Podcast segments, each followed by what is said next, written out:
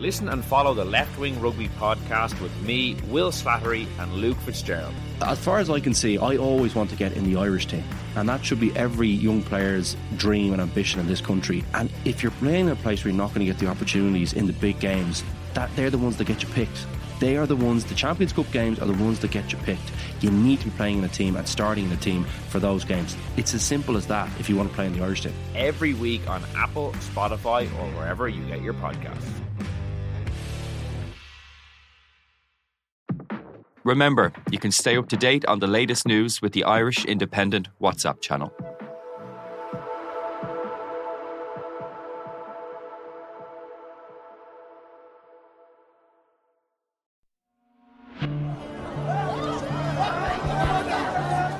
Sunday was a day that um, took us all by surprise, even at the, at the speed of developments on Sunday. Very, very worrying, scary day in terms of how it was going to unfold. Um, we had to go to the bunkers a few times when there was a lot of, you know, gunfire around.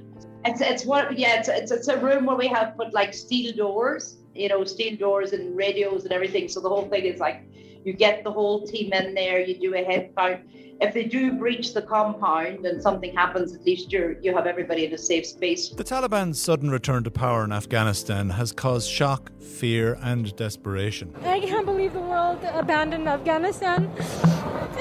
Our friends are going to get killed. They're going to kill us. Our women are not going to have any more rights. Thousands are still scrambling to Kabul airport, trying to escape the country. But what next for Afghanistan, and what does it tell us about Western intervention in the region? I stand squarely behind my decision. After 20 years, I've learned the hard way that there was never a good time to withdraw U.S. forces. That's why we're still there. We were clear eyed about the risk. I'm Fionn Sheahan, and you're listening to In Focus, the current affairs podcast from independent.ie. Today, we'll be talking to security analyst Declan Power about the rapidly changing situation. Ultimately, if Afghanistan becomes again a haven for terrorist activity that results in attacks on the West, then we really are going to have to think that this 20 years was a futile waste of blood, treasure, lives, and ask what was it all for? But first, Mary Ellen McGroarty is from Donegal. She's on the ground in Kabul as she heads up the United Nations World Food Programme in Afghanistan. Our producer Mary Carroll spoke to her about the Taliban takeover. Sunday was a day that um, took us all by surprise, even at the, at the speed of developments on Sunday. Very, very worrying, scary day in terms of how it was going to unfold. Uh, we let all our national teams go home because, of course, they needed to get home to their families. Many of them, it took them five, six hours to get home. They just got out of their cars and walked, uh, you know, just to get home. Because, of course, for them, it was just a terrifying kind of day as well, what was going to unfold. Um, for us, the concern was, you know, was there going to be a battle now for Kabul? Um, we had to go to the bunkers a few times when there was a lot of, you know, gunfire around, but kept a very low profile even within our compounds, quietly let everybody go home. Then, of course, you all saw the scenes from the airport, the horrendous scenes from the airport. You know, people trying to get on planes, hanging off planes, you know, climbing up on planes. Um, calmed down a little bit yesterday evening, seemed to be a bit much, much calmer today. And town seems to be opening up a little bit. We had some of our national staff came in today just to check on us let them know, uh, you know, and also let us know that they were okay and they were saying things were starting to open up. Uh, I mean, there was Afghan bread available today, uh, you know, I mean, so things were starting to, I can't say return to normal because it's not normal. It's a new normal, it's a new reality. Mary Ellen, you sound very calm now talking about it, but did you feel that way on Sunday? I was at the office, I think, I was, we'd been watching it all, I mean, Sunday's Monday for us, right? We start our work on Sunday. Um, you know, so you're doing your normal Sunday and you know things are imminent, right? So you're trying to think, what else have I not got ready? What do I need to get ready? And the next thing, they're and the next thing you hear, no, they've entered Kabul. Are like, oh no, and then we heard of a couple of prison breaks. You know, I mean, uh, a couple of the prisons breaks, and then and I, I guess some of those prisoners are are not very nice either. So that was kind of a new dimension on it you know, prisoners on the loose and what was going to happen there. And I think that I, yeah, you take a bit of a wobble then, right? You know, personally, if you want, you know, you're like, oh, sugar. But yeah, so we had to run to the bunker a couple of times. And then, of course, as the UN system, we're trying then to have meetings while that's going on, you know, I mean, so you know you need to um, get people informed of what's going on. And you're trying to do that while you have the helmet on you and you have the jacket on you, you know, so it's. Can you tell us a bit more about the bunker you fled to? It's, it's what, yeah, it's, it's, it's a room where we have put like steel doors, you know, steel doors and radios and everything. So the whole thing is like you get the whole team in there, you do a head count, make sure you have everyone. So every building has like a bunker or a safe room, what we call it, that you can get everybody in. You know, so if they do, if they do breach the compound and something happens, at least you're you have everybody in a safe space. There's water and toilets and you know, you can hold out there for a couple hours. Mary Ellen, were you worried when all this was happening? I, I, yeah, I mean, you do. I mean, I would be, I would be lying if I didn't say like you get, you know, you get sick in your stomach thinking sugar, you know, to, uh, you know, you know, what, what's going to happen now, right? Do I have any idea, you know? And then, of course, I mean, you can't sleep that night, right? So we did none. Of, I don't think anybody slept on Sunday night, right? Because you're waiting, because you don't, you're not sure how it's going to go, right? So yeah, that's you get yeah you get a wobble and then because i'm the you know i lead the team here you have to kind of steady yourself up again and you know i mean you can't be flapping around the place like a headless chicken right? But yeah i mean i would be lying to say i didn't have one or two wobbles and thinking oh my goodness are they going to be watching this now at home? And what am i going to say you know? I probably was more worried about my mother at home and and, and the family at home watching it than I was, you know, me thinking, yeah, we'll be okay, right? It'll, you know, it would really need to go very badly wrong. I would hope, you know, for us to be, you know, we have measures, right? But it's just thinking it's unfolding on television as well at home, right? And and then of course the WhatsApp starts pinging and pinging and pinging, and you're like, I can't answer you. I'm fine. I'm fine. I'm okay. To be, I just you know texted my husband and said, you know, I mean, you know, just sent them all a quick WhatsApp. I'm fine.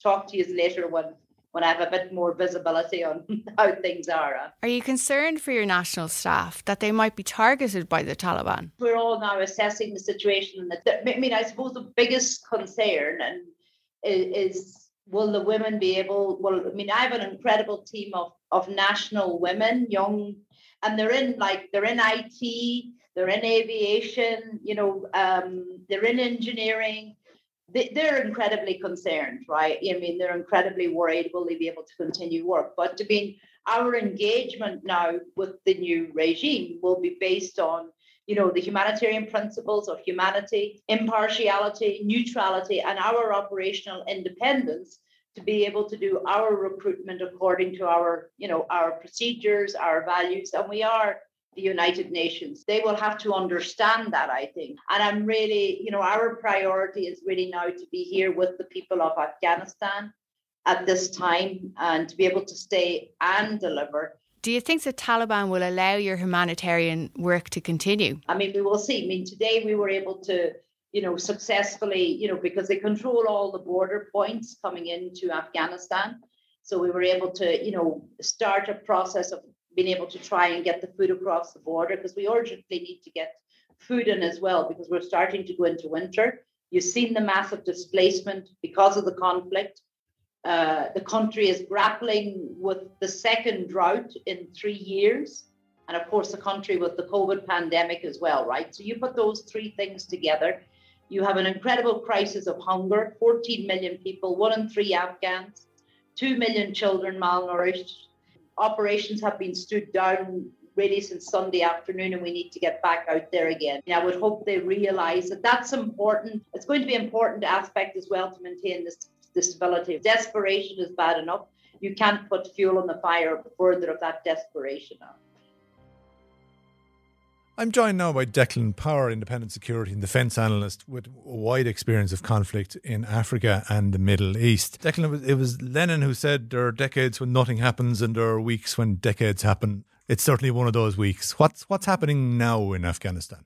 Or, or as we now know it, the Islamic Emirate of Afghanistan has now been renamed. Indeed, and that's what's happening the, the, the bedding in of the new emirate, and everybody is waiting with bated breath to see will they live up to their promises and this ideal of a new Taliban light. We really are in a whole new arena. What what else is happening too, I think it's important to understand. The mass evacuation of Westerners, um, particularly that were working in embassies and diplomatic roles and uh, connected to the, the Western uh, world, but also the hard uh, efforts by organizations and people to get out Afghans that had been working hand in glove with the toppled regime, with the particularly the US and British and, and indeed European Union countries that were, were bedded in there because they're the ones who are really at risk. Uh, I heard a question being asked uh, on uh, radio this morning.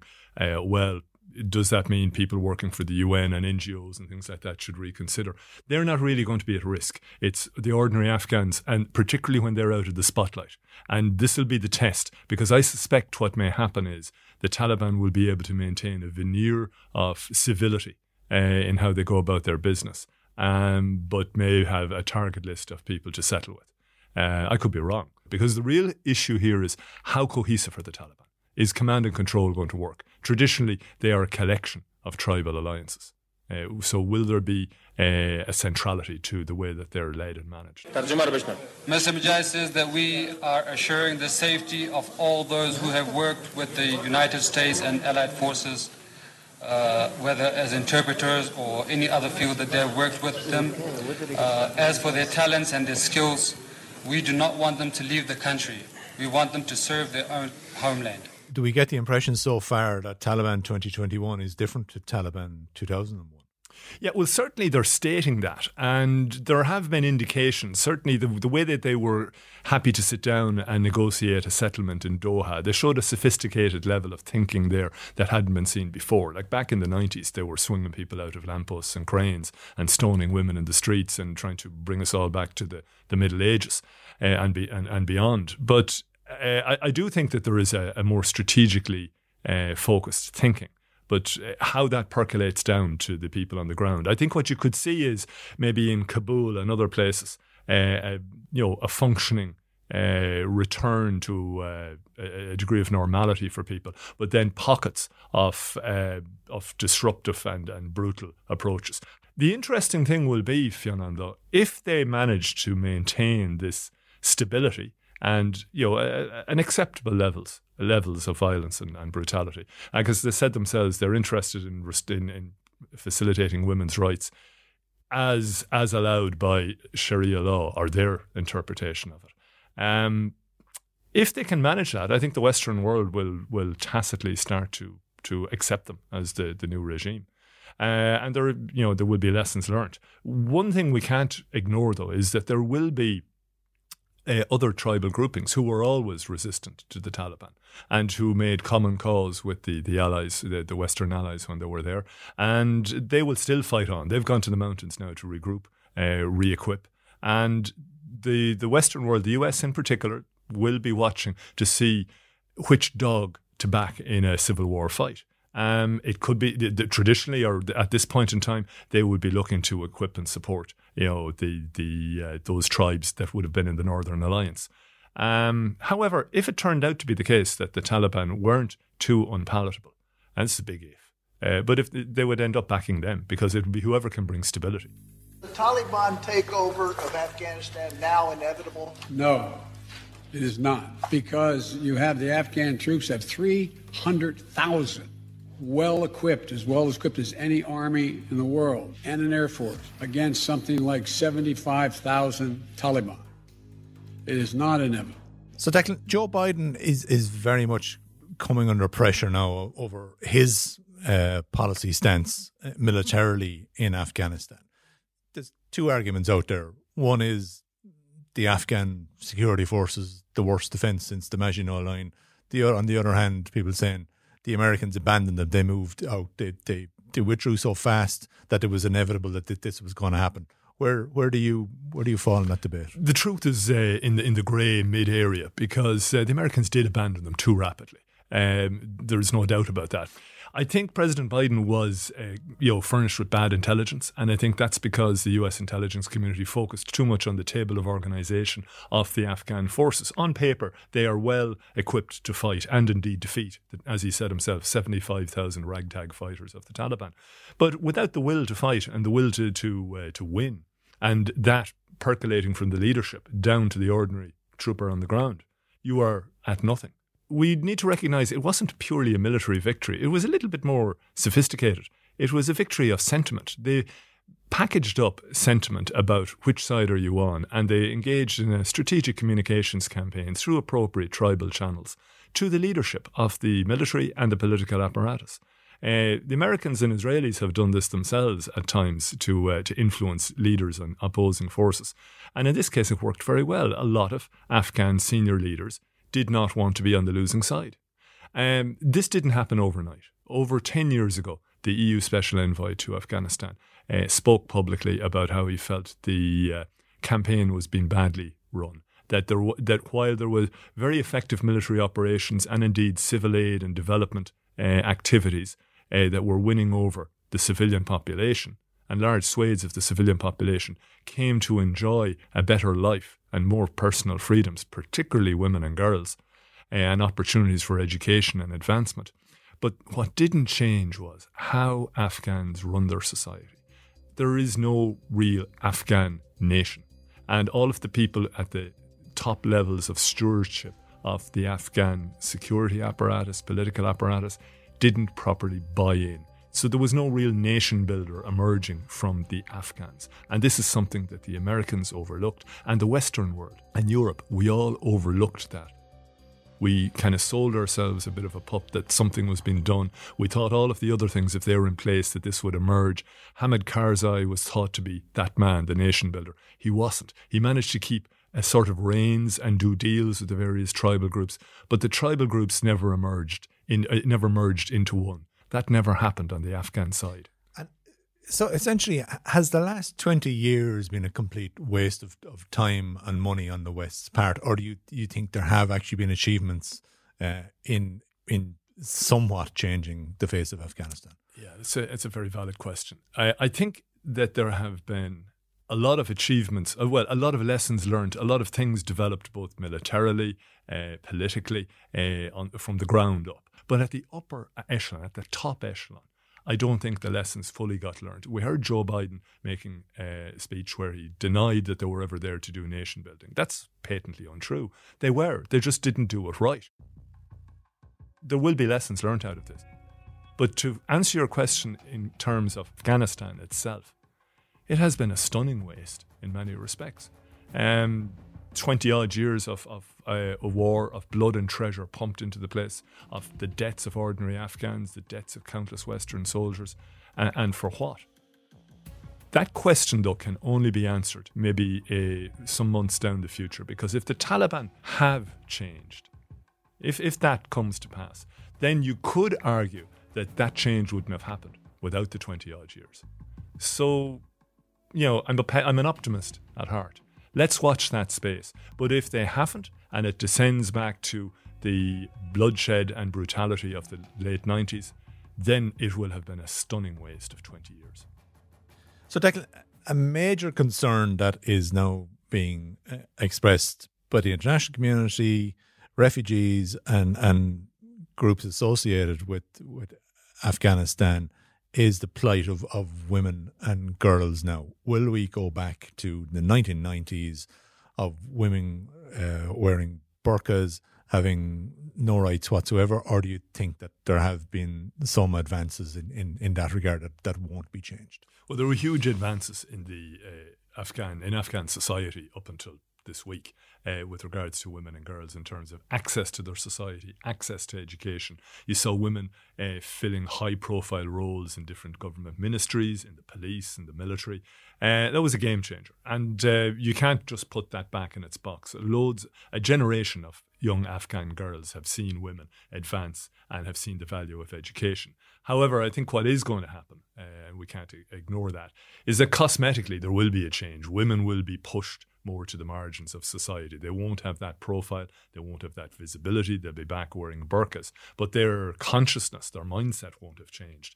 And I think this is where the Western world has to think in a sophisticated level and in an imaginative level and kind of find ways of reaching out to support the, those communities, not just uh, women per se, but those communities, particularly of younger Afghan people that got education and got a sense of how a democratized society in some ways could could function. Um, I think it's high time we, we started to hear more on this from advocates who would usually speak about these matters. Samantha Power is in a you know my namesake who is uh, the uh, was uh, the U.S. envoy to the United Nations and who now uh, holds office in Joe Biden's government.